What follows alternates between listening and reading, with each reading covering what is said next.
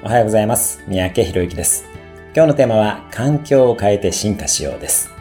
私は初めて陸に上がった魚を心から尊敬しています。未知の世界に飛び込むことで、肺呼吸という劇的な進化を手に入れたわけです。まあ、厳密に言うと、とてつもなく長い時間をかけて何世代にもわたって進化をしたわけですが、それもまたすごいことだと思います。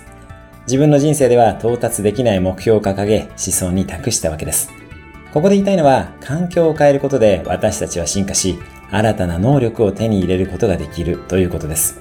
私も学生時代の中国留学、30代でのアメリカ大学院留学、中国への移住と起業、シンガポールへの移住と起業など、環境を変えることで自分、会社、家族が進化してきました。